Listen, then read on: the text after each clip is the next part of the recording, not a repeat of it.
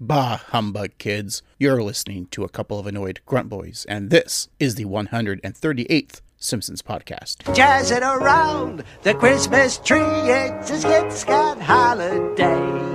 That's right, we're the Simpsons podcast that discusses the beloved animated sitcom The Simpsons, but from seasons 11 and beyond at random. But when there's a new season, we review those instead. Why do we do it this way? Well, like I said, we were cursed by the Wheel of Random. The Wheel gathered enough intel and decreed that there's plenty of podcasts out there that have discussed the glorious age, that being seasons 1 through 10, so it chose us at random, and I say us because I don't do this alone. I'm annoyed grunt boy Craig, and with me is the other annoyed grunt boy. Steve. Hey, Craig. Hey Steve, it's the end of the holidays. Yeah. We got all of our presents hung with care, hmm and our stockings have been wrapped, and our chimney has been on fire to burn a man who comes down those things. I always burn a man who comes down on things. It's the uh, holiday blues, right? It's that week after Christmas, b- before New Year's. It's like New Year's Eve or like New Year, not New Year's Eve, but like New Year's Day is like, you know, some people like also do like a big dinner that day, but it's like, why? It's like, oh, we did this a week ago. Do we really have to do another Yeah. family gathering? Like,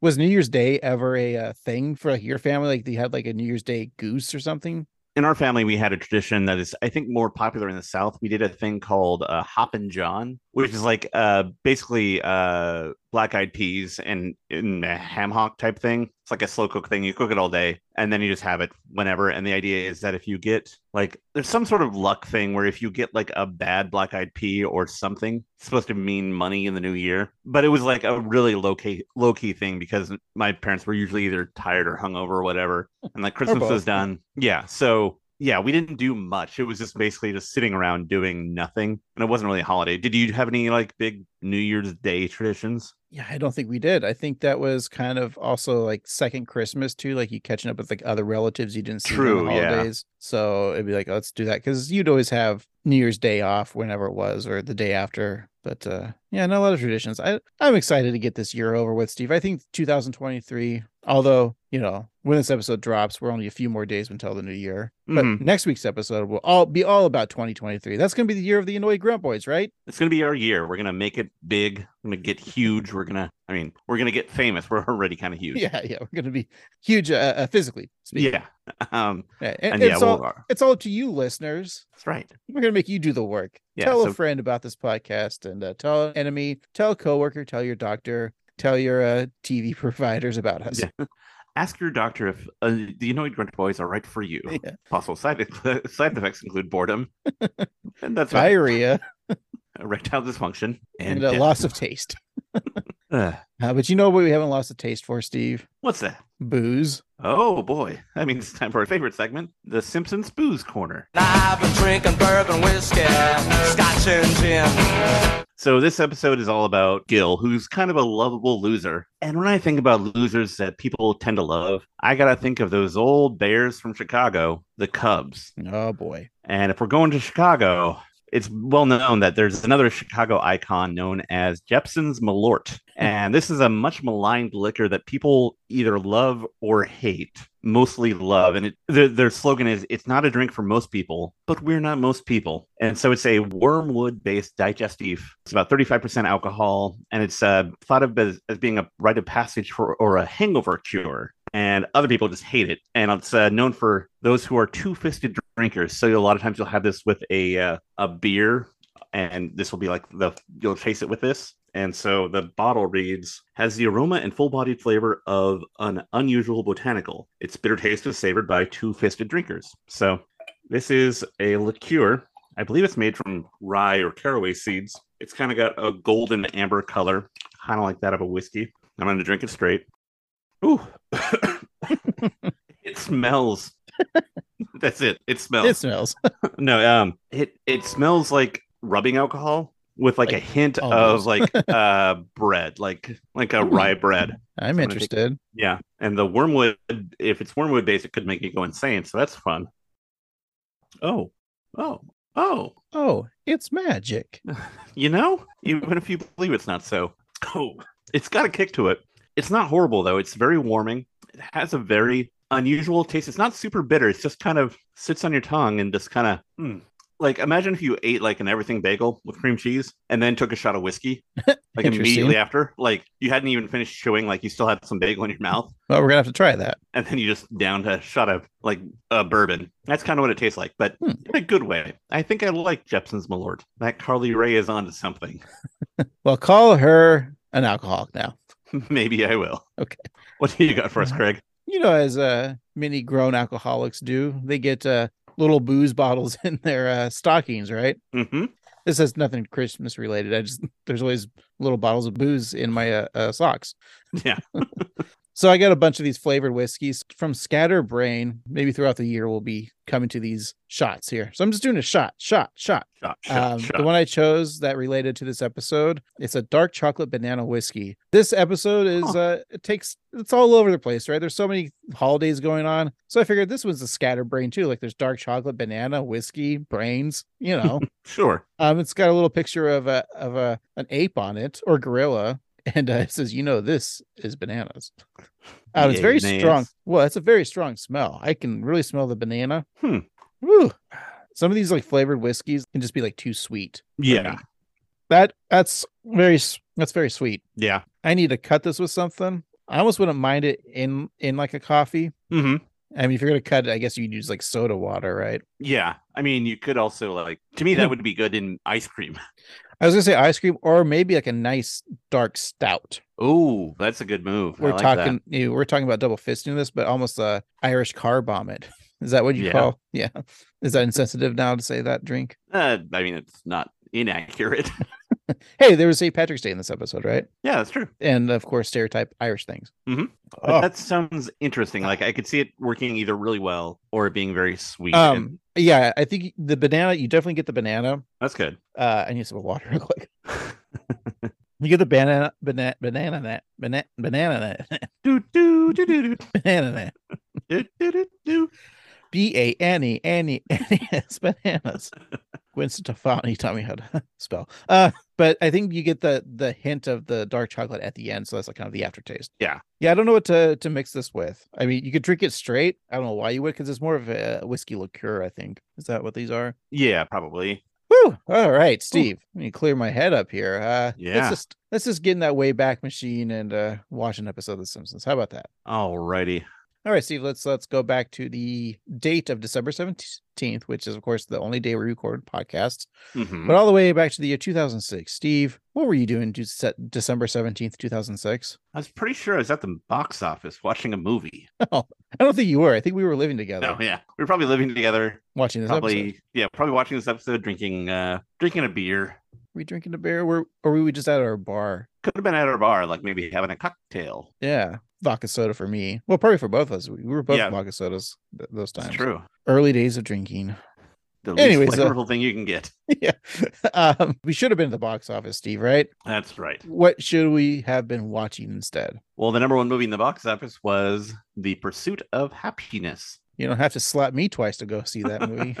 I don't know what that means. I mean, I do know what That's that uh, means. yeah, that's uh, Will Smith. Uh, is that And the, the Karate- violin movie? Is that the one with the Karate Kid? I do believe yes. I mean, the the not the next Karate Kid, but the new Karate Kid, but not the old Karate Kid, and not Cobra Kai Karate Kids. Right. Uh, Steve, did you ever see The Pursuit of Happiness? I did not. Um, is this the one where he's like a homeless violin man, I or I is that don't a know. different movie? I never saw it, so I don't know. Pursuit of Happiness. I think there's a time Will Smith, you know, it's he brought in, you know, he's got his kid in there, Jaden, of course, Karate Kid, Mhm. and I think this was like his beginnings of chase that uh, that gold, right? That Oscar. Yeah. Who would think that years later the Oscars would be uh, what he's most known for? yeah, and never to return. Aw. you know, there's going to be like uh, in 20 years, the Oscars are going to have he's going to have his triumphant return, Oh yeah. and it's only because Chris Rock died, and he's going to have a tribute thing to Chris Rock. Uh, why did Chris Rock die 20 years from now? What happened? Oh no, did, Oh, did he die doing a stunt on an Adam Sandler movie? maybe he maybe he like uh you know he's told uh, Medea to do another uh, Saw movie yeah. and uh He actually ended got Saw. up dying in real life in there. Yeah. Now is Pursuit of Happiness like a prequel to After Earth where they go Yeah. to space? I think so. I Okay. still haven't seen that either. So I'm just going to Yeah. assume. All right. Well, Craig, while we were uh, well, we weren't watching that movie. Uh, what were we uh, listening to? We were listening to at least one half of your household's favorite artist, True. Beyonce, with Irreplaceable. You must not know about me. You must not know about me. I could have another you in a minute. Matter of fact, he'll be here in a minute, baby. You must not know about me. You must not know about me. I can have another you by tomorrow. So don't you ever for a second get to thinking irreplaceable. Oh yeah, Beyonce. Beyonce. Is she still popular? A little bit, yeah. Is her husband s- still popular? I think so. Yeah, maybe. Yeah, I don't think he's done anything to not be popular. Wait, don't you remember Jay Z? Like he was got wealth shamed a few months ago. Oh, that's right. Yeah. I think something like that. Yeah. Anyways, uh, they're richer and uh, more successful than we'll ever be in life. That includes all you listeners out there, unless you are Beyonce or Jay Z. And if you are, thanks for listening. yeah. Money, please. Just buy a podcast network and let us be on it.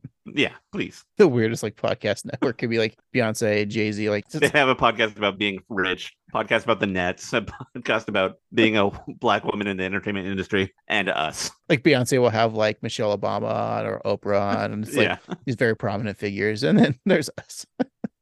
uh, so you probably listen to Irreplaceable every day, Steve, in your household, right? Yep. Because my wife, I love her, and she's irreplaceable. I'm not though. She'll dumb yeah, yeah, in a no, minute, yeah, like, yeah, exactly. I mean, As soon as she comes to her senses, I'm out of the house. right? She hasn't yet. huh? I don't know. All right, Steve. Enough of us uh, self pitying. Let's just uh, get on with uh, this week's uh, sode. Alrighty, I'm gonna start uh, calling it a sode, not an episode. You know, it's, that it's sounds cool. real cool. Yeah. We're talking about Kill Gill, volumes one and two. During the Christmas holiday, Marge attempts to muster the wherewithal to kick down on his luck Gill out of the Simpsons house. Wow, let's go watch that episode, Steve, and then come back and discuss that episode. Yeah. sounds wonderful. All right. We'll be right back. Get gone, call up that chick and see if she's home. Oops, I bet you thought that I didn't know. What did you think? I was putting you off oh, because you was untrue.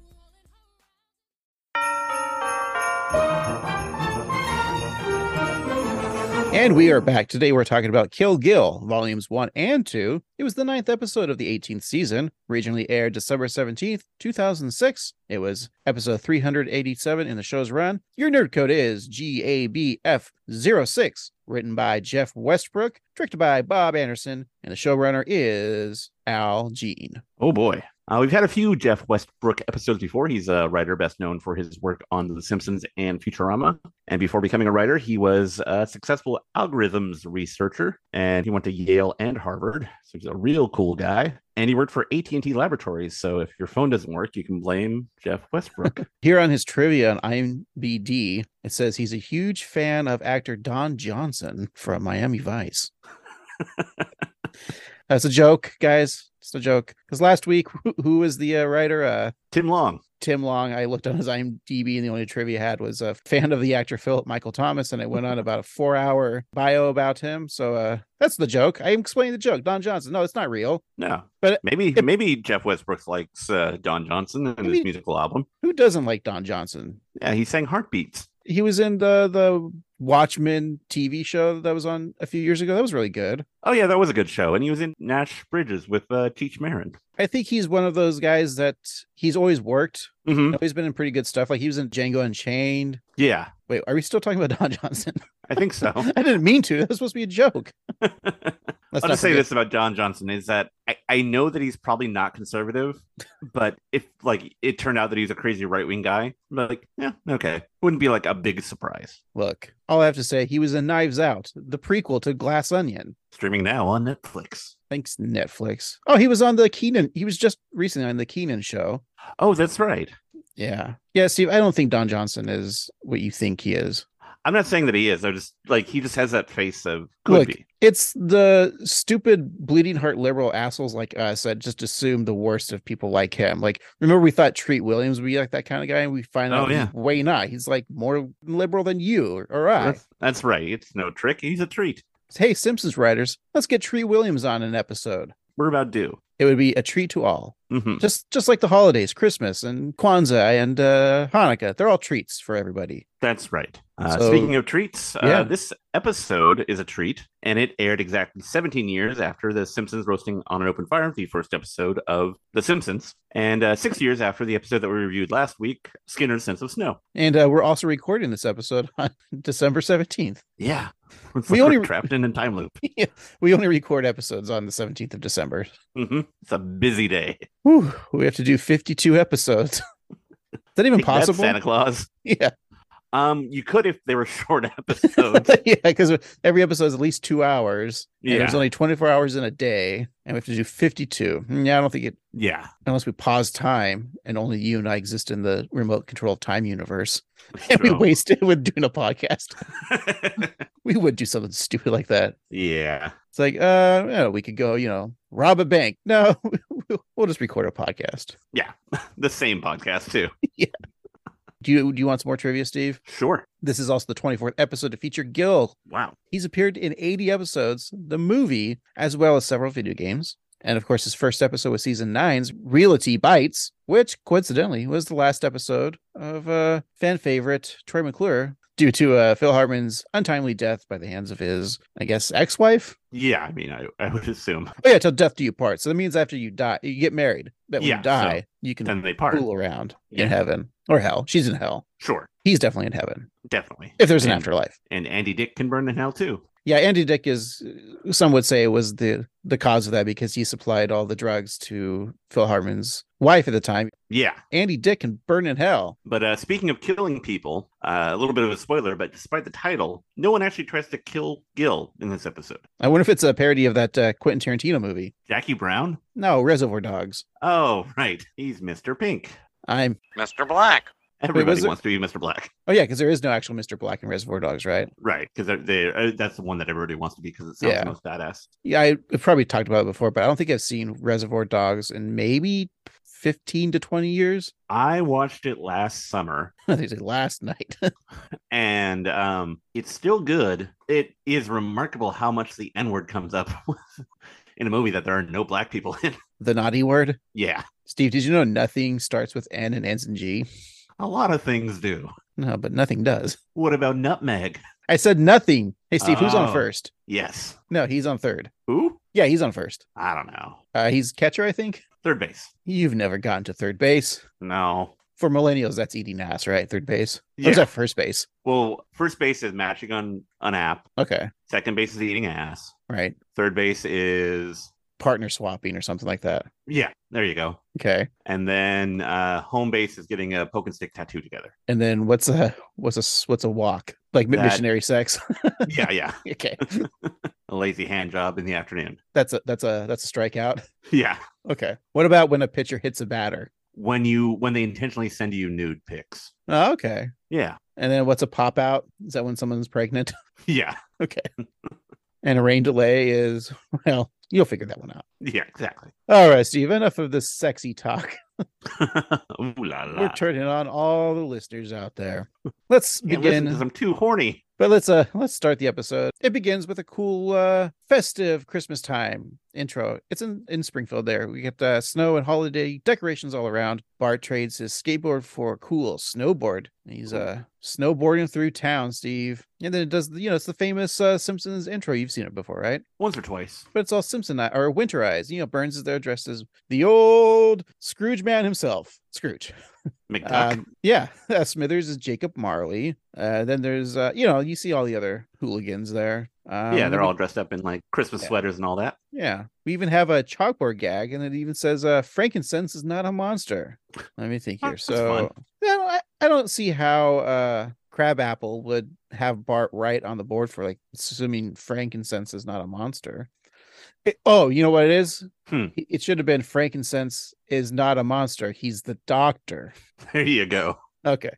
That's that's that's a good bit of business. And then the couch gag, Steve, is the Simpsons sit down wearing winter clothes, um, as they appeared, of course, uh, for the episode special opening credits. And the camera zooms out, revealing the couch is an ornament on a Christmas tree. Ah, Steve, I would love that ornament on my tree. It Ah. probably exists somewhere, maybe on Etsy. Oh, I'm sure it does. Yeah, so festive, so wonderful. Yeah, this would be a great. Uh, just keep this as all Simpsons intros uh, during the Christmas time, right? Yeah, it's pretty universal. It's great. It's uh, Mm-hmm. gets you in the spirit even after the holiday is over. Yeah, they don't need to do a different couch gag. Keep it the same. Mm-hmm. Attach this to. well, I guess you couldn't do the Simpsons roasting on open fire since there was no actual opening credits on that. Right. Anyways, uh, well, that was a fun couch gag, Steve. That's right. And so let's uh, begin our episode, and it begins as it always does at the Springfield Stadium, where for a mere forty dollars or thirty nine for children, you can see Krusty's Christmas on ice. The show begins with ice dancers inviting you to laugh it up with Christ and Krusty to the tune of "Deck the Halls." The women then reveal that the reason they were hired was thanks to the size of their breasts. Hey, how do you think we got this podcast?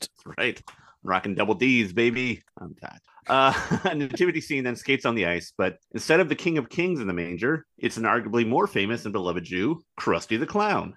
I like how uh the it- you know at that time forty dollars for a ticket it was expensive, and then uh, the gag is one dollar less. But like, if that was today's rate for like a, a show like that, that's well worth it. Oh yeah, like I'm sure Disney on Ice now, like the Frozen or whatever it is these days, is probably probably at least forty dollars. No, I think Disney on Ice now is just Disney grooming our kids on ice is what it is. That's right. Just kidding, Disney. We love you. Ha, ha, ha. Um, so Mary Joseph and Haybells and the rest of the Nativity gang skate away, leaving Krusty in the spotlight.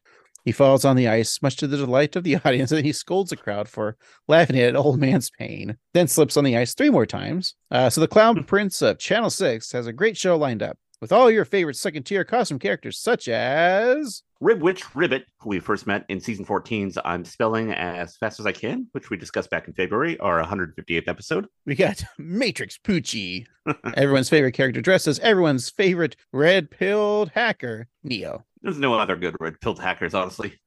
and, and right off the fu- uh, plane from his dad's funeral, Sideshow Mel, still in mourning, being pulled in Santa's sleigh by eight women dressed as reindeer.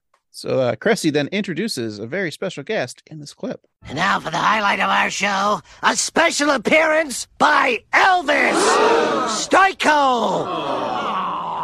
Olympic medalist Elvis Stoiko performs a graceful triple axel. Elvis Stoico is so handsome. He can lace up my skates anytime. Don't you hags know that all male figure skaters are twinkly in the lutz? That's a common misconception. I have a girlfriend in Vancouver. Made up girlfriend, made up city. That joke I don't think lands these days. Uh, No. Mo emasculating a male because it was at the time considered a feminine sport, you know. hmm So like Elvis Troika, like oh, just because you know they, he even says like I have a girlfriend in Canada, which is a, that's actually a funny joke because that's the whole Yeah. Now we don't really consider like just because a guy is an ice skater, you know, would would be gay, right? Right. Of course. I mean, even in the '90s, we had Brian Botana I- in the '80s, right? But he was just—he was a hound, right? hmm Remember when he was skating in the Olympics? He did do the two South cows and triplets, and he was wearing a blindfold. Yeah. And then he was in the Alps and he was fighting grizzly bears. He used his magical fire breath and saved the maiden's fair. He traveled to the year 3010. He fought an evil robot king and saved the human race again. Yeah, and then he built the pyramids and he beat up Kublai Khan because you know Brian Boitano don't take shit from anybody. Yeah. So uh, we're just saying is uh, we should watch the South Park movie. Yeah, Um, but can I, can I go back to the, the one joke I did like? Like I said, I liked the uh, I have a girlfriend in Vancouver. yeah, Um, I know you haven't watched it, but I'm, what was our first episode of I of Springfield? We talked about the first season, first episode of Star Trek Lower Decks. hmm I think also in that first season, there's like a really good joke. Um, the character Boimler, he says he has a girlfriend on a different ship, and she's on the USS Vancouver. So it's that's like the, really good. it's yeah, like the smartest, funniest joke. Like, oh no, I have a girlfriend. She's on the Vancouver. uh really good uh really good joke good episode i think uh, i forget who played her but yeah uh I really recommend you guys watch Star Trek Lower Decks and The Simpsons. I think Steve, you'd like, Yeah. you'd like it. You don't have to be a Star Trek fan, but maybe I've you- heard really good things, and what I have seen, I really like. So I might pick it up again. we'll have to do an eye off Springfield for one of them. I don't know. Yeah. And all of your favorite uh, improv comedians do voices on that show. Sure, you got your Tommy Newsom, your uh, Eugene Cordero. Paul F. Tompkins. Didn't Lauren Lapkus do an episode too? Yeah, she's she's she's a, a reoccurring character. Oh, nice. She's an Andorian named Jen. That fits her. you don't even know what an Andorian is. Nope. Well, you know Andor, right? Yes. Well, they're Andorians. Oh, Yeah, but that's it's a Star very Wars. confusing crossover. Carl Tart is on Lower Decks too. oh, Yeah, Noel He's great. Wells, uh, nice. Jerry O'Connell, your favorite my favorite improviser. Yeah.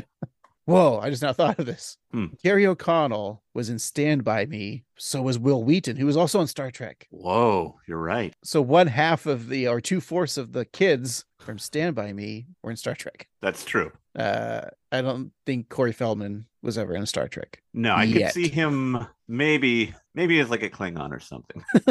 Maybe. yeah, Uh, be better, Mo. That's all we're saying. that's right. And you know he's wrong anyway because Elvis Stoiko has a uh, wife. He married uh, Mexican figure skater Gladys Orozco in 2010, and uh, Elvis would be the Canadian in that relationship.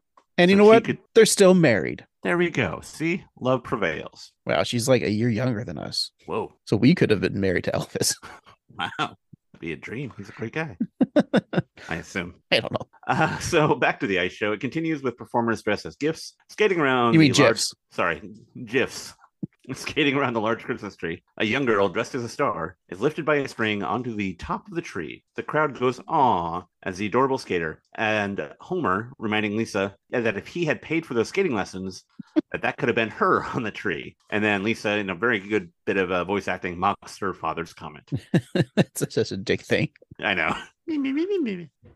No, no, what Homer said. not oh what yeah, Lisa yeah, said, totally. So then Krusty and Mel banter about joining the professional skaters, and then they stumble behind a fireplace prop. And then on the other side of the fireplace, two skaters appeared dressed as Krusty and Sideshow Mel, clearly played by a woman, and Krusty is portrayed by a man much taller and thinner than him. So they fake Krusty tosses the imposter Mel in the air. Lenny and Carl note how well they skate, saying that nothing slows down the baby boomers. It's true. The audience applauds and tosses bouquets of flowers at the skaters. Then the facade of the fireplace falls, revealing the real Krusty and Sideshow Mel sitting on folding chairs watching golf while Krusty smokes on a cigar. Uh, the ice show's final act features a reindeer, a candy cane, and a snowman attempting to regain their Christmas spirit, which was taken from them by the menacing entity known as the Grinch. I mean, the Grumble. Uh, the holiday hijinks are short lived, however, as another event is about to begin. Children, we need your help. The Grumple has stolen all of our holiday cheer. That can't be good. Grumbly, grumbly, groo. I'll throw my net over you. Look out! It's the Grumple!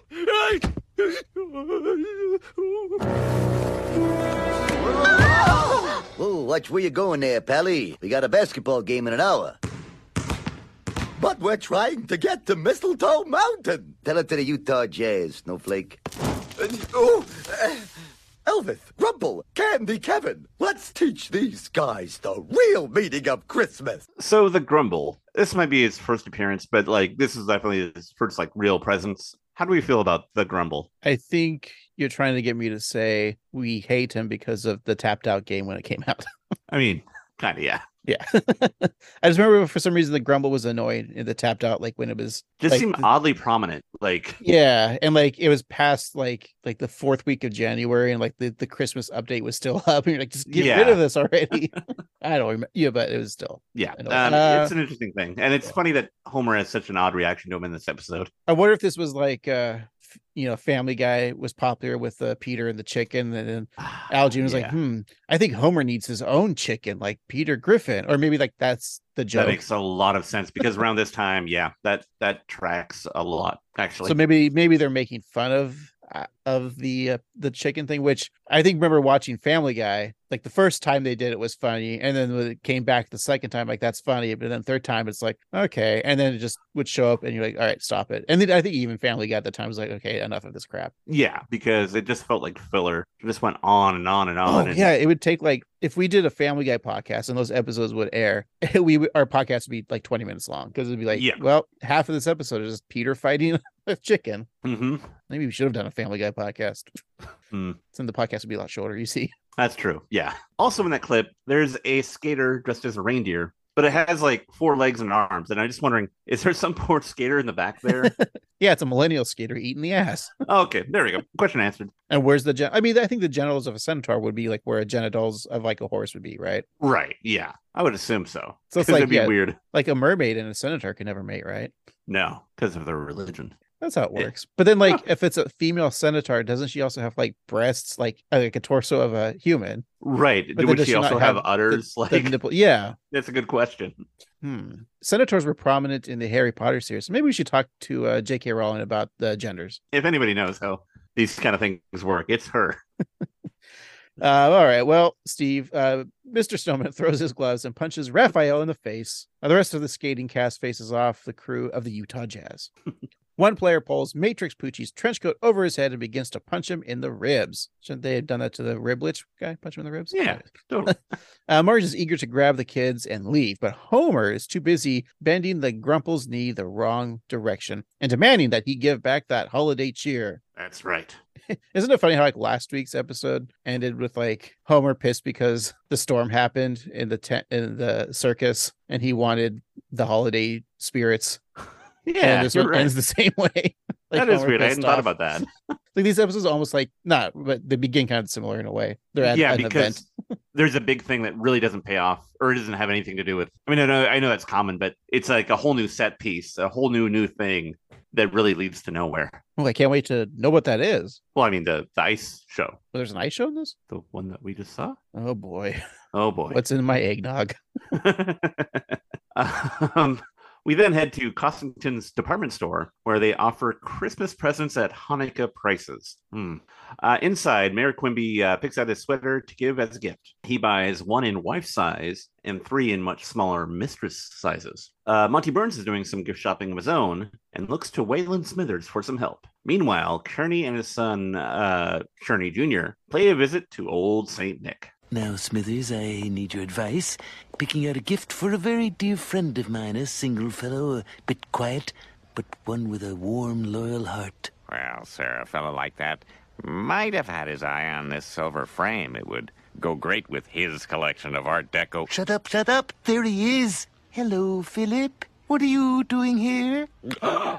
Oh, never you mind, Mr. Nosy.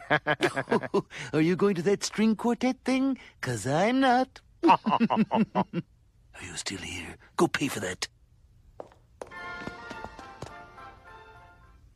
well, uh, but what could old Santa bring you for Christmas, son? I want a dirt bike, one of those video game chairs that vibrate. Dad, he's not the real Santa. We can't afford that stuff. Shut up! Shut up! Shut up! I better go after him. So does Burns have a uh, like a crush or like a man crush on this this new guy? I don't know how he feels about Philip. Like it could be a platonic like man crush, or you know, maybe Mr. Burns is, you know, curious. I think it's one of those uh, man crushes that you know you Yeah. meet some dude like this guy's so cool, He's the coolest. and uh, of course Smithers, he'll never get his Mr. Burns. Never. It's a shame. Um, I do like how Kearney's son is the rational one. Yeah, the voice That's of fun. reason. Did we bring up Kearney's son last week? Yeah, he was also in it last week, or was mentioned. Yeah. We need. Uh, I think I want more of Kearney's kid. Yeah, he's a he's a cute kid, and uh, yeah, he, it's funny how like well adjusted he is. I could see maybe like an episode where uh, what if he's like brighter than Lisa, Oh, that'd be interesting. and, and Lisa's like because maybe he's like only in like first grade. hmm or is he maybe in kindergarten? Like and like just I don't know. Does it, does he go to Springfield Elementary? Maybe he's only only in preschool. I don't know. Maybe. How old are you when you still sleep in a drawer? Well, we're kind of poor er in our twenties, so uh Yeah, that's true. twenty seven. Yeah, okay, so he could be twenty seven. So just like Otto, maybe yeah, He and Otto get high together. Yeah. Uh, but yeah, there we have uh, our titular Gill as Santa Claus. And uh, Lisa's next in line to sit on the lap of the Jolly Fat Man. Uh, when asked what she wants, Lisa says that she wants what cannot be bought at any store. And all Santa Gill assumes that she means peace on earth. and Lisa says no. But she then admits that that's a given, that peace on earth is a good thing. Uh, but what she really wants is a Malibu Stacy pony beach party set with sparkle sand. Unfortunately, as the display that they still have out shows, it is sold out everywhere. Gil looks at Lisa, then says that he thinks he saw an extra beach party set sitting in the stockroom. I think the scene's great just because Lisa's being very materialistic, you know, like, yeah, exactly. like a kid would be like, I don't know, I want the toy. Yeah, it's Christmas, give me that. Reminds me of the great uh, SNL bit with Steve Martin just sitting at on a Christmas tree and saying, you know, he's being Steve Martin. And he's like, Oh, if that's I so want good. one Yeah. wish for Christmas is for all the kids of the world to join together in peace and harmony. And then it just goes on and on about him just just wanting money and power and, Yeah. and women. Mhm. It's a good SNL bit. Look it up, Steve Martin Christmas Wish or whatever on YouTube. Could be one of my favorite SNL Christmas bits, I think, or sketches. Yeah. Yeah. Definitely, definitely up there. We're not here talking about SNL. We're talking about S I M P S P. O N S. That's right. Comma T H E. But so like uh how they have that stand, the Malibu Stacy stand. Like Yeah. it's sold out. Like they just, like you see like cardboard displays of things and they if it's sold out, they'll just the store takes them away, but they have like signs like sold out. I guess that would make sense to keep that there because what if like parents would come up like where is it? They I, Yeah. actually that does make sense. Like just put a sign there that says sold out. So It would save time because yeah, if you work in retail, you know how annoying it is if like yeah, you don't have something and people are like, where is it? Where is it? Why don't you Right. have it? You- You check in the back and it's like, here's a tip for any shopper ever. If you use ask for- Amazon. Don't come in. yeah, exactly. Um, but if you want to know if something's in the back, it's not. And what happens is when they say, let me go check in the back, what they do is they walk in the back and they wait 30 seconds and then they step out and say, oh, sorry, can't find it. Oh, They we never had look. we went to uh Lowe's. This was a f- like a few months ago, and we were getting a, a can of paint. And like on the online, it says we were looking at the app and says that there's like six cans in stock or whatever, right? And so like we're looking at the numbers, and then like above the the racks, they keep other cans too. So like we're looking at the numbers. Well, it says they have them here, and then an employee comes up and he does that. He's like, "Well, let me go check the back." I'm like, "Well, we know he's not." So then we stood there for like five minutes waiting for him. Like, I don't think he's coming back. And so then we walked around, and then he's just back on the register, like just ringing people up.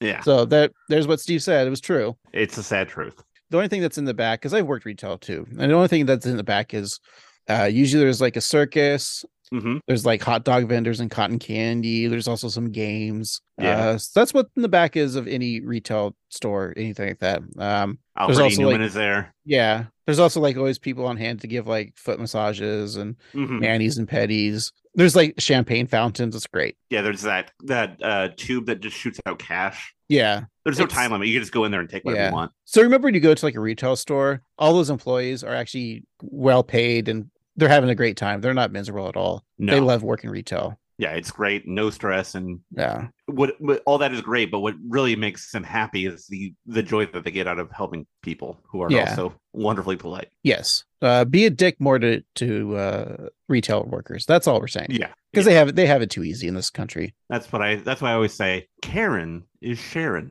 just be the karen Yeah.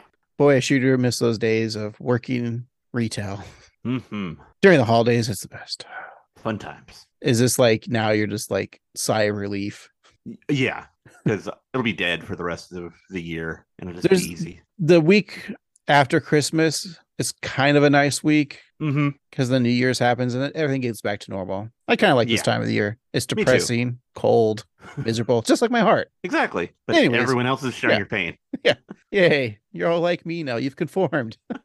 Anyways, uh, Lisa gasps with joy as Santa Gale heads into the back and Gale puts out a sign of the Chris Kringle sitting on a toilet, pants around his ankles with words, Santa's making presents. He'll be right back. I think that needs to be a t shirt. Yeah, that's what I thought too. I'll wear it next Christmas. There you go. At the counter, Lisa receives her Malibu Stacy beach party set with a sprinkle sand and thanks Gil profusely. Marge tells him that he made Lisa's Christmas and he responds that her smile made his holiday. Sadly, all that Yuletide gaiety is not shared by everyone. Gil! March your fake boot fronts over here! Now, uh, uh, Mr. Costington. Sir, I'm glad I had this chance to talk to you. I've been on the payroll here since May, and I'd really like to start working in ladies' shoes. Not literally, of course. I, I couldn't walk very fast, though I'd learn if that's what it takes. Never mind that now.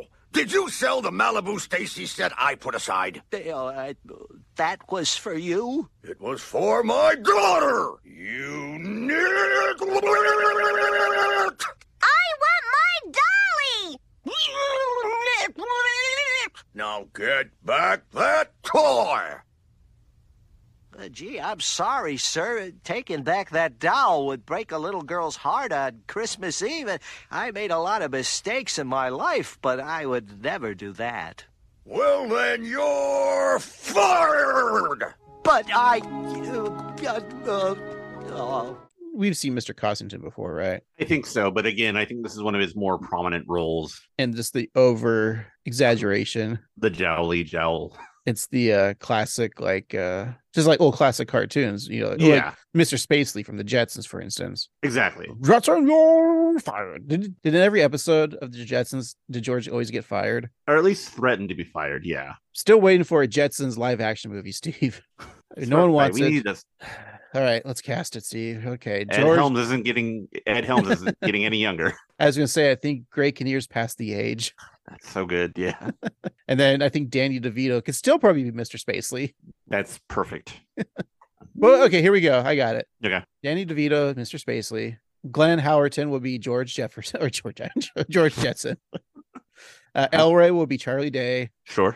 Judy will be Caitlin Olsen. I can see that. Uh, no, no, no. Uh, Judy will be Mary Elizabeth Ellis, Charlie's wife. Or Oh, Charlie yeah, Day's yeah, yeah. Wife. and She plays the waitress on Sunny. Right. Uh, and then then the who's Jane? Jane's wife will be Caitlin Mhm. Olsen. Yeah. Uh, who's Rob McElhandy? Astro. Yeah, he can be Astro.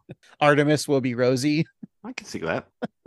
Uh, Rickety Cricket. Uh, David Hornsby's character. Uh, He can be that little uh the little little creature with the spring feet. Do you remember him? Like a little guy. Oh, like yeah. Yeah. all right, we did it. Just Cool. we'll call it the old. It's always Sunny cast. You guys are doing the Jetsons movie, Yeah. It's always funny in Jetson Land. in Jetsonland. Yeah, that's what it's called. We never determined what what the wasn't it just like Space City or something like Astro City maybe. Yeah, I think so. I don't know. Did it Um, only last like one season, but had like sixty episodes in that one season? There are 57, I think there are like 57 episodes. Yeah, but it feels like you always see like the same three. Yeah. I liked I liked the Jetsons as a kid. I, I liked it over Flintstones. I li- I definitely like the. It seemed faster paced and newer to me. I mean, it could have just because I was a dumb kid and I thought, oh, future is new. Yeah, even though like they were the same time period or like Right. w- created in the sixties, right or seven. Yeah, Right. But yeah, Jetson seemed cooler to me. I mean, the kids have Marvel these days, you know, the Avengers movies. But for us, when the Jetsons meet the Flintstones, you, you couldn't think of a crossover. No, unless Maybe- you're talking like wacky races or something. Well, the Simpsons meets the critic. Yeah, that's true. Because they do that joke in the. Uh, next up, the Simpsons meet the Jetsons. Or hey, how come the Simpsons haven't met Bedrock and and the Flintstones? That's true. Can we get Hanna Barbera? Yeah. Okay. Jetsons, September 23rd, 62 to March 17th, 63. So a year they just produced, but that's how they did it. They just produced like so many episodes and like, well, right. And, and then yeah, they just ran him to the ground forever. yeah. Meet George Jetson. Anyways, uh, what are we talking about? Simpsons. Okay. Oh yeah. So this is actually the fourth appearance of Mr. Cossington, and I think his third speaking role. Hmm. It seems like a law now that we have to praise uh, Tress, but uh, Tress McNeil plays the daughter, and her doing the jowly "you're fired" thing is cute. Yeah. Good job, Tress. Yeah. Uh, so Marge and the kids witness Gil's firing and take pity on him, inviting him to dinner. Gil consults his bus schedule and figures that if he makes a transfer, he can get there by 2 a.m. Uh, Marge offers him a ride to their house, and Gil is elated. He has to swing by his ex wife's place on the way so she can see him riding in a car. That's so sad. I know. So on that snowy night, the Simpsons are gathered around the family piano, where they join Gil in singing jazzy renditions of Christmas carol classics. As Gil scats in the end of the 12 Days of Christmas, everyone laughs. Gil then says it may be time to skedaddle, but Marge thinks it's far too cold and far too late, and that Gil should spend the night Grandpa thinks he should stay out as well, but Homer rushes him out saying he can take a cab home. like, I'm like, oh no, he'll stay. Poor Abe. Uh, Abe notes that he hasn't given them a present yet, but Homie says that uh, his present is leaving and he pushes him out into the cold where there doesn't appear to be a cab. So Gil then continues to play a swinging version of Rockin' Around the Christmas Tree and Abe is presumably dead. again. Again. Uh, the following morning, Bart and Lisa run down the stairs, excited to celebrate Christmas. Bart didn't think it would come, but it did. However, instead of finding a bounty of gifts, Bart and Lisa find uh, the living room full of Gil's belongings. Marge wonders where all this came from, and uh, Gil explains that since he was invited to stay, he went ahead and grabbed his stuff from the uh, bus station. So Homer comments that they have a problem, but Marge points out it's more of an immediate problem. A knife wielding Grumpo outside the window, threatening to make stew out of Homer's blood. Homer asks Marge if she thinks that that's the same Grumple from the ice show because he sure does. It'd be funny if it wasn't. It's just another grumple. Just hated on Homer's in general. Mhm. So while Marge and Homer discuss Gil's new living arrangement, he makes breakfast for the kids in this clip. Hey, who wants some eggs a la Harold Stassen, huh? They're always running. Do you really understand what that means? Kinda.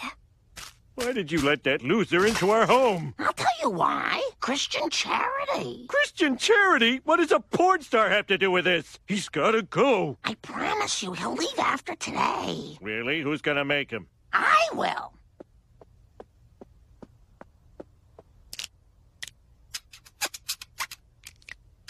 He sure has a lot of markers that don't work. there are three things I love in that clip. Christian Charity, the porn star joke. When uh, Gil asks for if he wants their eggs, I'll uh, Harold Stassen. Yeah, I know who Uh, that is. Yeah, of course, and so do I, and I always have. Um, but for those of you who don't, Harold Stassen ran for uh, multiple government jobs throughout the years, most notably the Republican nomination for president in 1964, 68, 76, 1980, 1984, 1988, and 92, along with other uh, unsuccessful campaigns for governor of Pennsylvania and Minnesota, mayor of Philadelphia, senator, and House representative from 1958 to 1990. He's always running, so like the eggs. So that was a, a lot of fun because it's just such an obscure joke, and I, even Lisa doesn't fully get it. It is such Um, the dorky Harvard joke. oh for sure. He was the director of United States Foreign Operations Administration from 53 to 55, though, appointed Oh, good for by him. uh, Dwight D. Eisenhower. The D man. The reason why he wasn't after that is because the position was abolished after 55. so it's like Eisenhower's like, I'm going to give you a job. Uh, Two years later, you're so bad, you're fired. yeah, exactly. And we're abolishing the position. I mean, just to think of it, like, I don't know who that was, but like, even in 92, we were 10 years old at least, Yeah. or 11. And it's like, yeah, Stassen's running again, guys. Yeah. So this is like 16 years after he last ran for office, too. So Sadly, good pull, Gil. Sadly, Styson passed away March 4th, 2001, at the age of 93. So he had a Wow. long life. Yeah. Long life of failure. Oh, that's that's us. Yeah, it's true. Hey, hey, kids, we're the Annoyed Grunt Boys, the Harold Assassin of podcast. That's right. I'm Harold Stassen Boy. Steve. Well, it's official. We're the Harold Assassin podcast. There we go. Of It'll take podcasts. slightly less time to explain than Yeah. the annoyed grunt voice. the last thing that I really love from that clip is at the end when Homer is just, I don't know why it makes me laugh, but um, when he takes out the markers and just starts drawing on the cardboard box and is like, uh, he's got a lot of pens that don't work. I don't know why, but that's the funniest thing in this clip for me. That's pretty silly of you, Steve. I know. It's just, he's, this is funny. He's just trying to do it and it doesn't work. Oh, I hate that. Looking for a Sharpie, and you're like, oh, I found a Sharpie, and it doesn't work. Or you looking looking for a sharpie and you get a dry erase pen that you don't realize is a dry erase pen, and then ugh, Or vice versa. no, even worse. All right, so on the fireplace mantle, stockings for each Simpson family members are hung with care. Gil hangs one of his own dirty holy socks with old Gil written on it. Do you think it was just always there? Maybe. Uh, he like the just sock writes- was just always hanging there. Oh no, no, I'm just saying that like he writes old Gil Oh. on all his socks. That makes sense. Yeah, especially if you're, you know, a traveling man like he is. Yeah. Got to keep track. He reaches inside and receives a spider bite, or as he calls it, a Christmas kiss. Marge immediately confronts Gil, saying that she thought he would be on his way out by now. And Gil lets out a chuckle of defeat, surprised that Marge would kick him out on Christmas Day. And he tells Marge that it's fine, he can just go down to the men's shelter and hopefully the weird priest with the runny eye isn't serving soup. Oddly specific. It is and very gross. The eye pus just drips into the soup then. Yeah, I think so. just chicken noodle soup with a little bit of eye pus. I don't think Gil would be concerned about eye pus. I mean, he's fine with spider bites. I mean, Christmas kisses It's true. Maybe he'll get a Christmas kiss and become Spider Man. or spider piss. I mean, spider. ah, never mind. Is that one that streams like a web? Yeah. Whip whip. Um, Spider piss is Donald Trump's favorite superhero. That's right. Um, as Marge learns that Gil doesn't have any place to go, Homer whispers to her to lower the boom. Marge sighs and tells Gil that he can stay for the holiday. Homer then asks again in a whisper if the boom has been lowered. Getting annoyed, Marge yells no, prompting Homer to loudly whisper, Do! And then on New Year's Day, Gil sits on the couch waiting for the Rose Parade, where the marching band from Altoona, Pennsylvania is making their debut by playing Rachel's theme from Batman Begins. All right, uh, I had to do some research. There is no racial theme in Batman Aw. Begins. So Hans Zimmer, who scored the uh, Nolan's Batman films, Mhm. the the track listings for the soundtrack are all scientific names for or for different genre of bat. So Oh. there is no Rachel's theme bat. So That's fun. so uh, yeah, if you look at the track Oh, listings, yeah. it's all uh, scientific names for bats. Interesting. Good to know. Here's a fun thing. If you look at the track listings, look at track four through nine and just read the f- what it says the first Oh. letter of each. Yeah, I With see what they did Batman. there. That's fun. Yeah. So not Rachel Steen, but I think it's just like a, a- a joke. It's, it's a pretty funny joke because Yeah. as someone who likes to listen to soundtracks a lot, there's always like any movie it'll be like, yeah, so and so's theme. I think Mhm. one of the most famous blunders at soundtracks was they released the Star Wars Episode One soundtrack like I think a, a few weeks before they released the movie, Mhm. and John Williams scored. One of the titles was called Qui Gon's Noble End. So it was like Oh, a God. spoiler for like the people that bought the soundtrack. Oh, so we know obviously you know. I mean, before you even went into the movie, you know Liam Neeson's probably going to be the Obi Wan of that movie and die. You know, sacrificing himself, right? Yeah. because you never see Liam Neeson throughout the rest of the movies or the original trilogy. So yeah, but it's still like literally after that, I think composers stopped putting spoiler titles into the their- Right. the- the music. So Gil, surrounded by his own filth, takes a sip of coffee as Marge walks in to face him. Hey, uh, Marge, Happy New Year. You make any resolutions? Yes, one involving you. What a coincidence. I made one too. I'm gonna move my fanny off this sofa. And move it over to that recliner by the phone, because I'm expecting a call any minute now from my old boss at Jackpot Realty asking me to take over the Scottsdale office. Really? Oh, yeah, that desert air's gonna give the old one two to my bronchitis.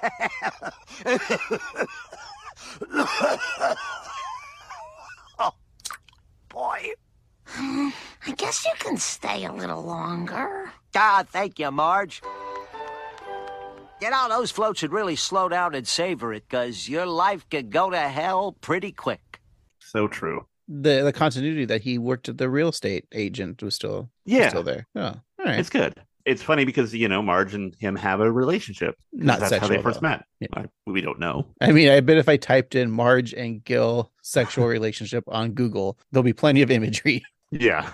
So we're we're past the Christmas season now, right, Steve? Yeah, that's it's, right. It's Martin Luther King Jr. Day. That's right. Yeah, he, and Gil is, is still at the Simpsons house. He's sitting on the recliner reading the Springfield Shopper, which offers the headline: "Today we remember Martin Luther King. Tomorrow we don't." uh, Homer is tired of that moocher living in their house, but Marge argues that they have to let him stay. That's what Dr. King would have wanted them to do. I don't know if that's really what Dr. King's message is, right? And then Homer really finally just says, "Like they should probably switch doctors." I, I don't know. I think that joke's pretty funny. Yeah, it's it's it's good.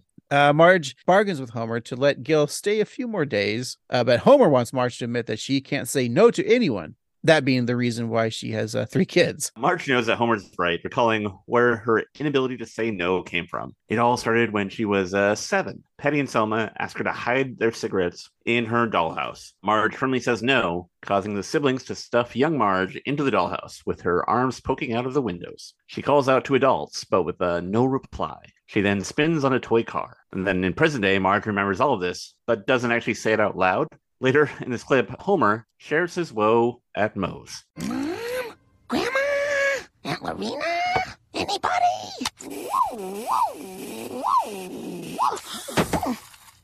And that's why I have trouble saying no to people, even Gil. Marge, I have no idea what you were just thinking about. Why would you think I did?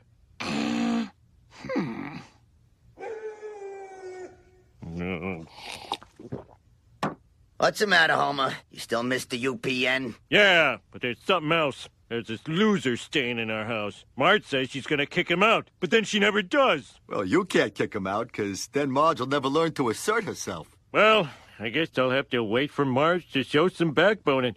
You again?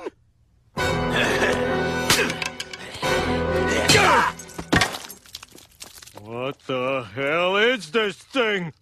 I I think this is my one of my favorite bits. Is it's kind of a classic take on there's this time, and they do a flashback, and you're Mhm. expecting like the character is telling the story to the person, but we see it. You know, it's, Right. it's show not tell, but it's just Marge was thinking of it and not telling Homer the story, and just like Homer's like, "The hell you talking? I don't know what you're talking about." Very funny scene. Very good. Also, the grumble. I don't mean to keep on bringing him up, but you love that grumble. It's just confusing, and I know that that's kind of the joke, but it's real. It's not a guy in a suit. He's a real grumble. but that's kind of one of the the Simpsons like to do those things, right? Like, Yeah. it starts off it's like just a kind of soup, but then in reality, it's a, It's a creature. real creature. uh, days go by, which turn into weeks. Groundhog Day occurs, then occurs again, and again, and then again, uh, followed by Valentine's Day. And so Marge is eager to show Homer the sexy, form-fitting negligee she rented. Just Rented. funny. Uh, Homer purrs with horny pleasure, saying that Marge's legs go on forever until finding that they stop, or most legs do, the floor. yeah. Uh, Marge and Homer begin to enjoy the joy of marital sex, but Gil walks in eating candy from a heart shaped box to remind Homer that it's Valentine's Day. He then asks Homer uh, what he got Marge, to which he applies a heart shaped box of chocolates. Homer uh, sees with anger, and then the phone rings. Now listen, we've been very patient, but I want you to. Is that for me? Is it the Scottsdale job? It's your foot, Dr. Gill. Yes? Yes? Oh dear. I can't tell him that. Ah, jeez. Yeah, boy, I was. Well, I'm still a winner. As long as I got a cup of coffee and a tomorrow on the calendar, old Gil's coming back. Hey, oh, uh, say, Homer, how about closing up that robe? I'm seeing the whole butcher shop. For your information, since I bought it, I put on a ton of weight. Has Gil just been waiting for the Scottsdale job for like a couple months to call back? Yeah. I don't think it's gonna happen, Steve. I don't think so. And also, uh, Homer's got a sausage hanging out there, the whole butcher shop. All right, so then much more time passes and more real holidays are celebrated. We have Susan B. Anthony Day, which is on February 15th. hmm We got World Human Spirit Day on uh, February 17th. We have Old Inauguration Day on March 4th, which also was the day of uh, the death of uh, Harold Strassen. Remember, March 4th? Oh, yeah, that's true. We celebrate his day Yes. on March 4th, Harold Strassen Day. Yeah, we go running. And on uh, March 17th, it's St. Patrick's Day, where uh, Gil, Kirk Van Houten, Crazy Cat Lady, and some drunk guy sing shanties at the Simpsons piano to celebrate their evident Irish heritage. I didn't know that Kirk Van Houten was Irish. In the ceiling above them, uh, Mike dance along, and above those dancing rodents, Homer and Marge sit in bed, Homer complaining that their drunken singing is ruining St. Patrick's Day. Which is Oh, funny. Marge offers to let them finish that one song, but it seems that a drunken leprechaun has joined the party and is engaging in fisticuffs with uh, Santa's little helper. So more time goes by, and Arbor Day occurs on April 28th, as we all know, right? Mm-hmm. VE Day is May 8th. And I think one of the funniest ones is James L. Brooks' birthday, which is, of course, celebrated on the 9th of May. July 3rd marks the annual celebration of air conditioning appreciation, which I had to look up to make sure was true. It is true. Mhm. Uh, also on that day is American Redneck Day on July Oh. 3rd. I'm just letting you guys know uh, what to d- celebrate on the July 3rd. Yeah. Uh, also, it's National Fried Clam Day on J- July 3rd. Oh. And National Eat Beans Day. It's a big and day. National Independent Beer Run Day. Anyways, uh, I was going to say, if you're going to eat clams and, and beans, I hope it's air conditioning day because you want some air to flow.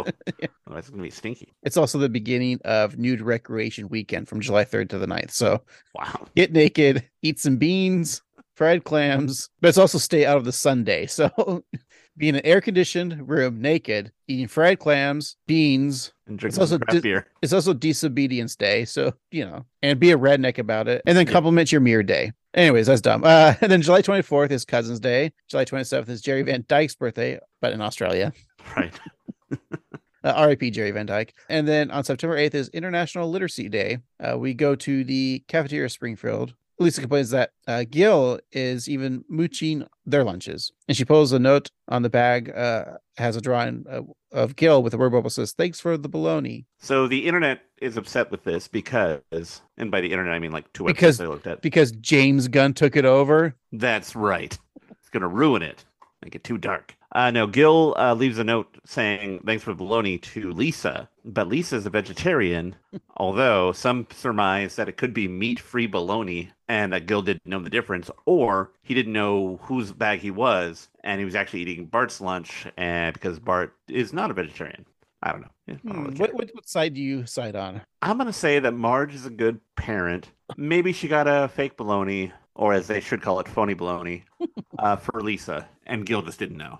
you know this is 2006 and i think this is kind of when like the fake meats are starting to become more uh Yeah. abundance in like your basic grocery store so by that time i think fake bologna is probably easy to replicate so yeah maybe it's the fa- i'm going with it's fake bologna Yeah, Or probably at this phony time, baloney. Tofurkey is probably making you know lunch meat because they still do it. It's pretty good. So Bart looks into his lunch bag and finds that Gil left him with uh, used nicotine patches. Uh, Nelson then comes up and bullies Bart, demanding his lunch. Nelson mistakes the nicotine patches for mini quesadillas. He finds their flavor to be quite zesty, and then he passes out. Uh, he got nicotine poisoned he did. He's gonna have some wild ass dreams and throw up a bunch. as Gil continues to squat in the Simpsons' home, uh, more holidays go by, such as national good neighbor day on september 24th the now rightfully canceled Columbus Day on October 9th, uh world egg day on the 13th of october Reptile Awareness Day on October 21st, gingerbread house day on the 13th of november and then on November 24th, the day after Thanksgiving, commonly known as Black Friday. So then I was like, well, that's kind of a blunder, right? So it's, so the calendar says day after Thanksgiving, but then I Mhm. thought, well, because like so Thanksgiving doesn't have an actual date, like the 25th of December is Christmas, Right. Whereas like it's just the last Thursday is Thanksgiving. But then I looked it up, and in Oh. 2006, the November 24th was a Friday, so Oh, good on for their them. calendar it's okay. That's some uh, good detective work there, Lou. Thanks, Ed. Uh, Marge then uh, rakes the leaves while stewing about Gil's behavior on the recent holiday. I'm so sick of Gil. He ruins Thanksgiving, uses my leg razor to peel his carrots. Marge, I hate to interrupt the old soliloquy, but I just want to thank you for your early Christmas card. Christmas card? I haven't even taken the photo yet. Isn't this your posse on this glossy? That photo shopping freak! Oh, I don't mean to cause Gil ill will, but still. Don't you defend him! I want that mooch out of my house right now! Marge, I've never seen you like this before. That's right! I just found my gumption, and I like it! Marge Simpson is gonna say no! Gil? Gil? Gil? Gil's gone. Back to Scottsdale. Problem solved. End of story. Can we have pancakes for dinner? Gil's gone? But I have a no inside me that has to come out. Hey, Marge, you want a thousand dollars? No! I mean, yes. Mm-hmm. Too late. Don't worry, I make six of those a year. Impressive. Uh, poor Marge, she just wanted to say, "Shut up, Becky." It's true, yeah. I love her uh, pulling up her sleeves that don't exist. A fun bit of animation. And Scottsdale, he's back at Scottsdale. There you go. So Gil's never on the show ever again, right? That's right. And this episode could have ended ended right there. Yay! And the series. Yeah, totally. That's the whole point of the show is to get Gil in, have him appear in 23 episodes, and then have him not appear ever again. That was uh, Al Jean's plan the whole time That's right. until Scully interfered. Scully. Well, Steve, that uh, was actually the end of the second act. So let's go to the final and third act of this episode. And it begins as all third acts do, with Marge pacing in the living room, feeling that even though Gil left, she still needs to kick him out. She feels that uh, she needs this to be able to say no in the future. Elisa is sensitive to her mom's psychological needs, but is unsure what actions can be taken. So Marge like knows what needs to happen. So the Simpsons are going to Scottsdale, and Homer walks in asking if they'll be staying at the Triple Tree Resort. And when Marge replies that they will be, Homer says, "Eh, forget it." All right. So is the Triple Tree Resort in Scottsdale a real place, Steve? No, the DoubleTree. You're right. There is no. There is the Talking Stick Resort, but there is no Triple Tree. But you're right. No. Double trees, triple trees, quadruple trees. No, Uh, that one's one better. the single tree. Ah, that's the worst one. I can name a hotel with just one tree. Uh, Homer's dis- dislike of the uh, hotel chain aside, the family does head to Scottsdale, where water is ten dollars a sip. Marge finds two people who she assumes are active seniors and asks if they know where Gil is. And the sun-damaged man angrily tells Marge that he's actually thirty-two. Marge keeps on driving until Lisa sees a jackpot realty uh, billboard, which shows Gil as the number one in Scottsdale. And also in this, we learn that Gil's last name is Gunderson. Oh, so this is the first appearance of the gun. Durson. Gun and Son. That's a Mm. good idea. Yeah. Some p- think, I don't know that this is true, that this is a reference to Fargo because Marge's name in Fargo is Gunderson. Huh, I didn't know that. Yeah. And also, Oh, if it- Marge married Gil, it would Oh. be Gunderson. All I ever know is that Gil was just supposed to be a parody of the Jack Lemon character from Glengarry Glen Ross. Right. That's a hard 32 that Gil is, right? That's right. Yeah. You know, I was watching during the holiday seasons. I was just like, you know what? I'm gonna look and see what uh like Wonder Years Christmas episodes. like I haven't watched Wonder Years in Oh, wow. years. So there was a, there's a couple, and I watched them, and I was like, hmm, how old was Dan Loria when he first started the show? Steve, I'm happy to say that you are the age of Dan Loria starting filming of the Wonder Years. Oh, boy. Welcome to Ah. middle age life. Wow. That's rough. So you could be on a show with a kid that's just like a, what Karen is what like a, a junior in high school because she's only in the first couple. I mean, she comes through the whole show, Yeah. but like she graduates like what in season two. Yeah. It's true. Ah, that's depressing. It was weird. It was, wa- so the first one I watched was like I think the fifth season or fourth or fifth or sixth. There was only what six seasons of that show. yeah. The first season's only like six episodes.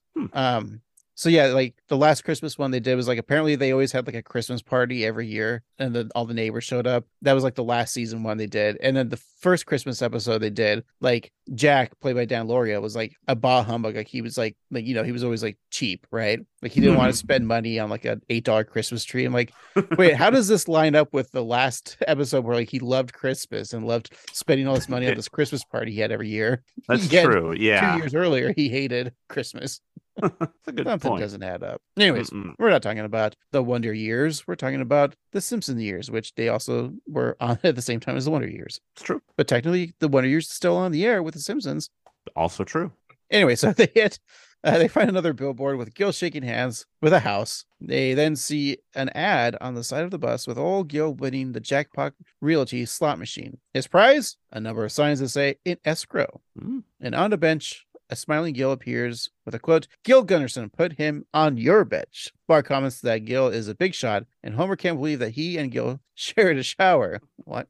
Um, Marge doesn't care about Gil's success. He's a mooch, and she needs to tell him off. That's right. So Marge and the family head to Jackpot Realty, or the clock slash thermometer reads uh, 117 degrees Fahrenheit. Seeing this um, dawns on Homer that he has to run to the car where the windows are closed. An overheated Santa's little helper uh, pants in exhaustion, just dying from the heat, and Homer yells through the glass that there is a that there's water under the seat, and then walks back to the family saying that they're not buying anything for more than 1.2 but if he scratches his nose they can go up to 1.5 uh, so i just want to say that in this episode homer has kind of effectively killed his father due to the cold and then the family dog due to the heat so he's well rounded so he killed two, pe- two beings in a year in the offices of jackpot realty uh, gill gives the staff a bit of a pep talk When a family owns a home, it means they own a piece of America. And what matters most isn't the commission you make, it's the smiles on their faces when they know they own that land free and clear. He's the best I've ever seen. He's talking at a Century 22 level. Gil, remember me? Marge Simpson, what are you doing here? Looking for a home on a quiet cul-de-sac where your neighbor could be Tanya Tucker? Listen, Bob, I have something to say to you, and I can't wait. Oh, well, it looks like we got a back out Betty on our hands, but watch old Gil take her from furious to curious. Now, ma'am, you say you can't wait, and you're right. With interest rates climbing and choice properties in the Kingsbridge School District drying up, The only house I'm interested in is my own, which you defiled for 11 hellish months. But now I've learned to say no. No to your mooching, no to your manipulation, and a big fat no to the Kingsbridge School District. Oh, come on. You can't say no to old Gil. No! Yes, you can say no to old Gil. That's right. All right, so the employees of Jackpot Realty gather around Gil and see him that he's just as pathetic as they are. They laugh at him when suddenly the rich Arizonan, I mean, he looks like a skinnier version of the rich Texan, but and it's a totally different voice, right? Mhm. Bursts into the office and tells Gil that he gave him his position because he thought he could tame his town. Then, just like Mr. Cossington, he tells Gil that he's forward. Mm-hmm.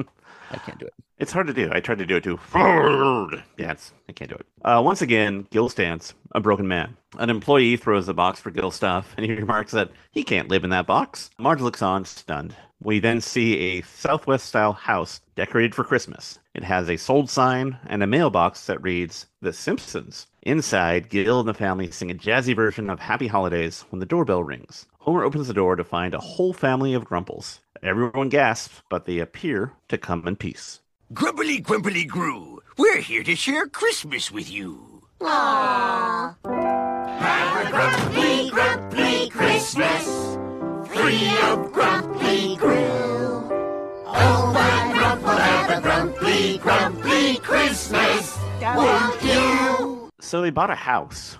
In Scottsdale? Yeah. The Simpsons. Yeah, that's what it implies. Maybe at this time, 2005, it was, uh, there's some good real estate there that they yeah, it can was bef- afford. it I was mean, before the housing bubble burst. So we know Homer makes at least what, $6,000 a year? it's true. So maybe in a house in Scottsdale in 2006 was 40 bucks. Well, let's see. Homer is 39. 39 times 6,000. That's $234,000. You can buy a house. Wait, he hasn't been working since he's been one. But he paints houses in the summer. Oh, that's right. Hey, we're referencing last week's. I know. I don't know why. It's it's a nice looking house. I, I would live there. Yeah. That's where us uh, West Coasters we re- retire in Arizona, right? East Coasters Yes. retire in Florida. Mm-hmm. I mean, I would live in uh in Arizona if uh they would at least elect the right governor. I Yeah. mean, I mean we're Carrie Lake people up here. Of course. Not a political podcast, but you know. No, but yeah, she He just makes a won. lot of sense. Yeah. Completely sensible. Anyways, uh let's not end it, uh, this episode on a down note. No. Let's end it on an up note, like a major. Yes. A major dad. All right, Steve. Everyone's done with Christmas, but here we are still talking about it on whatever date this drops. The 29th. Yeah. Let's uh take a break for a year and come back. Or maybe just a few seconds and then come back. That sounds good. I'm going to go make some presents. And I'll wrap them for you. What? All right, uh, stick around, kids. We'll be right back. Happy holiday. May the calendar keep bringing happy holidays.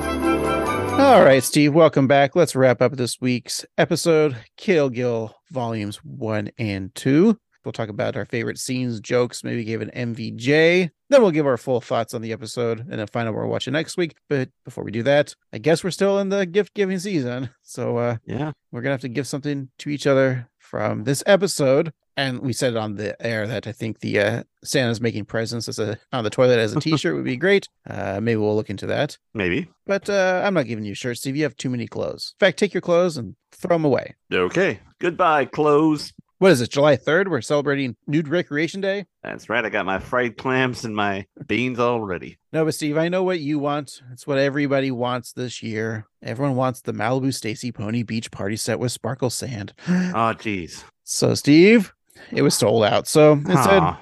I just got you world peace. Uh, it's fine, I guess. It's- It'll do. I appreciate that. Now, gimme, Ah. gimme, gimme. All right, for you, you know, you're a a quiet, sensitive guy, and I so I got you that silver uh, frame that you've always wanted. It really matches your Art Deco style. Why does it say to Philip? Uh, Who's no Philip? reason. N- No, but no, nobody certainly doesn't host another podcast, and uh, we certainly aren't going to that string thing together. String bikini contest. Yes. Thanks for this gift, I guess. and thank you for your concept of peace around the world. Do you have a I'm receipt? like, are you going to return it? yeah. I got it at Target. It's weird that Target would offer world peace when their name is Target. 'Cause, You know, you throw arrows at targets and guns. Yeah, it's a weird name. Okay. What are some of your favorite jokes or scenes in this movie? in this TV show? this episode? Yeah, It felt like a movie, right? Because it's parodying Kill Bill, the title, right? that's true. Go through a year. This is a Gill's life. It is. It's like the Before Sunset series, but uh, for Gil. There's a joke that we didn't talk about, but uh, Good. when Gil is talking to uh, Mr. Cosmington and he asks if he can be put into women's shoes, Yeah, that was a great joke. that's a fun joke. Um, I really liked Homer's uh, the Christian charity joke. That's good. Hmm. Um, I I like I- I like uh, Homer messing with the markers. Um, I don't know. I think there's a a few like really solid jokes in this one. Uh, what did you think, Greg? I said it before. I love when Marge was doing the flashback as a kid, Oh yeah, and Homer's like, you know, she was just standing there thinking about it, but Homer wasn't getting the message. I thought that was great. The little Homerisms in this episode, like with the markers Mhm. and uh Valentine's Day rolls around and Marge is in the negligee. The rented another, another funny Yeah. like quick joke rented lingerie and then those legs to go for days or not that they end there.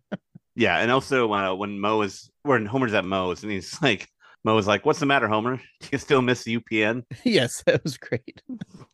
this has a lot of like fun, let's just like little little quick side jokes. Or just Yeah. quick. And I know the Grumple's weird at the time. You're like not liking it, but like the fact that like when they kill the Grumple, it's some sort of entity, which is Yeah. like totally un Simpsons like, right? Like it's Right. supposed to be grounded in the real world, but this episode just kind of like goes places. I mean, at this time too, like this kind of seasons, like aren't we, weren't- people aren't really fans of, but there's some goofiness going on. Oh, and the, Yeah. don't- don't forget the Harold uh, Strassen. Strassen? That's- Yeah, okay. Strassen. Yeah, Uh, good joke in there. Do you have an MVJ at all? I'm gonna give it to Homer for kind of what we talked about, but I like that this is the era that we're out of jerk-ass Homer, even though he did kill Santa's Two little people. helper and and and, His dad. and his dad, but we're in kind of a more uh, dumb joke machine Homer. Right. where like in this uh, episode he doesn't do a whole bunch aside from fight the grumple but he that allows him to just kind of free up and remark on what's happening around him and that makes for a lot of fun jokes and i appreciate that he's going to be my mvj for the episode but uh, honorable mention to marge especially little girl marge I, I like her like calling out for grandma and her aunt and all that that's fun and uh, mr cossington was also kind of a, a fun big character I'll give it to you, Gil. You deserve it. It's the holidays after all. uh, finally a win for good old gil Although Homer did have some good one-liners. Never mind. I'm taking that away from you, Gil. I'll give it to Ah, Homer. jeez In fact, let's have a most incinerator worthy character. So, Gil, get in that incinerator. oh boy finally some heat Uh, all right, uh, Steve. All in all, what would you think of this episode? Uh, you know, Craig, when this first came out, I remember watching it and I absolutely hated it because I was a dumb person. Because I Hey, equated to hey, not. you still are. Oh, that means a lot to me, Craig. you notice. Um, I equated disliking a character to disliking an episode. And at the time, I wasn't a big fan of Gil, but that's kind of Huh. the whole point of Gil Right. is that you don't really like him because he's a lovable loser who's kind of not that lovable. And this episode is uh, kind of showing that. And I think at the time, I was so empathetic towards Marge's frustrations about Gil being a mooch and just like living on their couch that I didn't really appreciate the episode for what it was. It's a very interesting episode because it does span a year. It's not a Christmas episode exactly, but it, the first third of it is totally Christmassy. It feels more Christmassy than the Skinner Sense of Snow, which we reviewed last week. Absolutely. And so it might not have been the best choice for a post Christmas episode, but here we are. And I don't know. I, I think that the jokes were funny. I think the journey is a lot of fun. And it's a weird kind of out of reality episode, but I kind of appreciate it every now and then. And I think it's pretty solid. So I'm going to scratch my nose at 1.1 out of 1.5. I All right. don't know. what that Yeah, means. I agree with your review as well. I think I had more fun watching this episode than I did watching Skinner Sense of Snow. Mhm. I think all of like the the quick little silly little jokes. You're right. This is just like a joke machine episode. And probably at the time the the Grundle was annoying and it still was, but I think the payoff of the Grundle storyline was great. Yeah. so really there is there's ki- this kind of the B story, but it's not because it all goes throughout the year. And I've always liked Gil, and it's kind of interesting. We talk about like how sadly when Phil Hartman left, like he left us two great characters of Lionel Hutz and Troy McClure that you can never fill those shoes, and they never have, and I'm glad they haven't. Mhm. Gil kind of came along to kind of take that role of of Lionel Hutz in a way, and uh, right like Yeah. kind of I, a I've always loserist felt type that. of character. So it's interesting that they both like the last Phil Hartman, but the first appearance of Gil, like how that character or Gil itself be kind of came what a Phil Hartman type character would be or could have been. Yeah. I think it's fairly passable Christmas type episode. It's goofy. Like, you know, we were so used to a lot of the uh, holiday season, like the, the same stories over and over again, like so many Christmas Carol stories. It's just a good, like, you're watching all those different versions or the same, like, Christmas type stories during this holiday season. And then just put this episode on, right? And like, it takes you out of this typical shit you watch during this time of year, right? Mm-hmm. was also like you worried about hating it because we probably did hate it when it aired. This is what what season were you in here? Season eighteen. This Yeah. is definitely in the slums of what fans considered like the Simpsons dark ages. Mhm. When's the movie come out? Is it it comes out later later that year, right? Or like a year from Yeah, after that's this? correct. Yeah, Yeah. So fun episode. Uh, that being said, uh, Gil Gunderson, of course, is based off of the character that Jack Lemon played in Glenn Gary Glenn Ross. Jack Lemon sadly passed away at age 76 on June 27th, 2001. And as we all know, the holiday we celebrate on June 27th is National Ice Cream Cake Day. And of course, one of the most popular ice cream cakes to get someone is Fudgy the Whale. And as we know, in season eight, episode six of The Simpsons, A Millhouse Divided, Homer buys Marge a Fudgy the Whale wedding cake and it says, To Whale of a Wife, written in the icing, right? Right. And as we all know, that episode, of course, was the 159th episode in the show's run. So out of 159, I give this episode 133. That is a very cromulent score. Sadly, we'll never get to review A Millhouse Divided, which of course was uh, written by Stephen Tompkins, directed by Stephen D. D. Moore, and the showrunners at the time were Bill Oakley and Josh Weinstein. We'll never get to say those words, Steve. Showrunners. Yeah. Uh, but you know what we will get to say is what we're watching next week. Oh boy. And to do that, we just have to go to the internet because there is no Wheel of Random this time. We're out of the holiday seasons. We're back to normal Simpsons. Season 34, new episodes. Wow.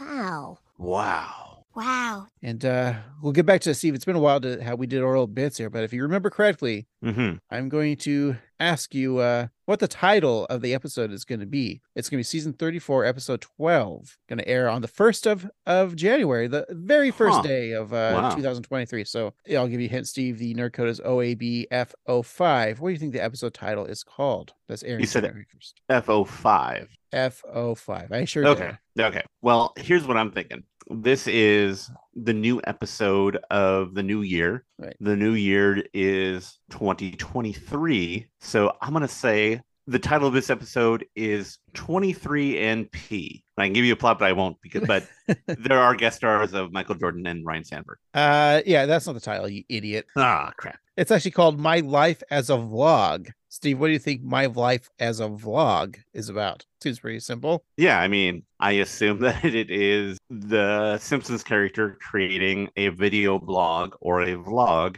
that uh, tells their life. And the B story? Um, Marge buys a new vibrator. Well, that's the whole story, and that's what it's about.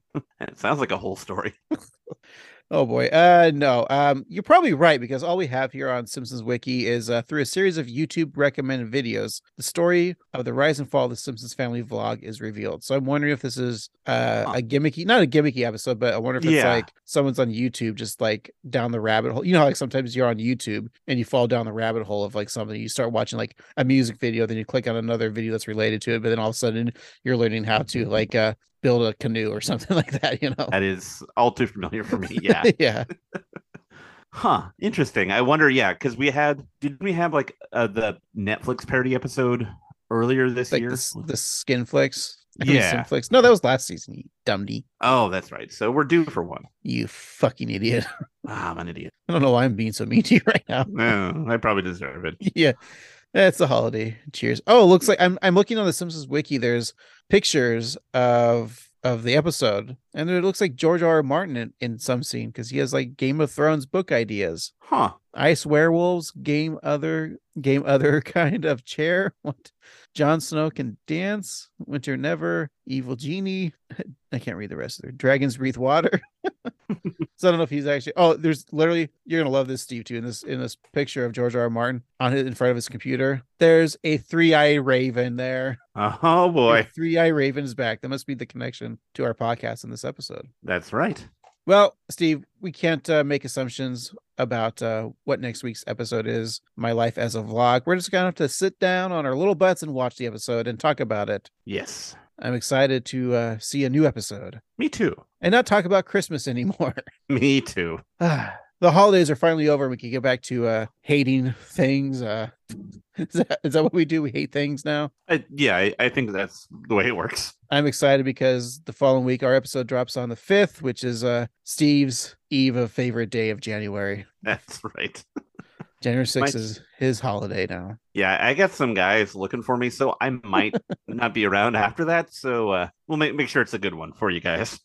All right. Uh, hey, you know what's a good one for us is if you contact us, and you can do that on social media of Twitter, Facebook, Instagram at one three Simpsons. And you can always email us at 138simpsons at gmail.com. And hey, if you're so kind, go to your favorite podcasting app, leave us a review and uh, five stars or the equivalent. But you don't need to write an actual review. Just tell us um, what your favorite uh, holiday grumble is. Also, go to our TeePublic site, tpublic.com slash user slash annoy ground boys for some post holiday cheer. You you all got uh, gift cards, right? Mhm. Spend them at TeePublic. That's on, right. on us though, not not on other people. Yeah. And uh, oh, oh, all that typing and spending money, you probably want to chat with us. You can do that by going to the show notes here, scroll down, it says leave a message, and you click on the button and just leave us some, a line. We'll put it on the air and uh, discuss what you have. Hey, let's do a new segment. Uh, what's your, uh, you know, how like other podcasts do uh, personal advice, like, you know, like, uh, what do I do about uh, this girl that I like? No, no, we don't, we're not qualified for that.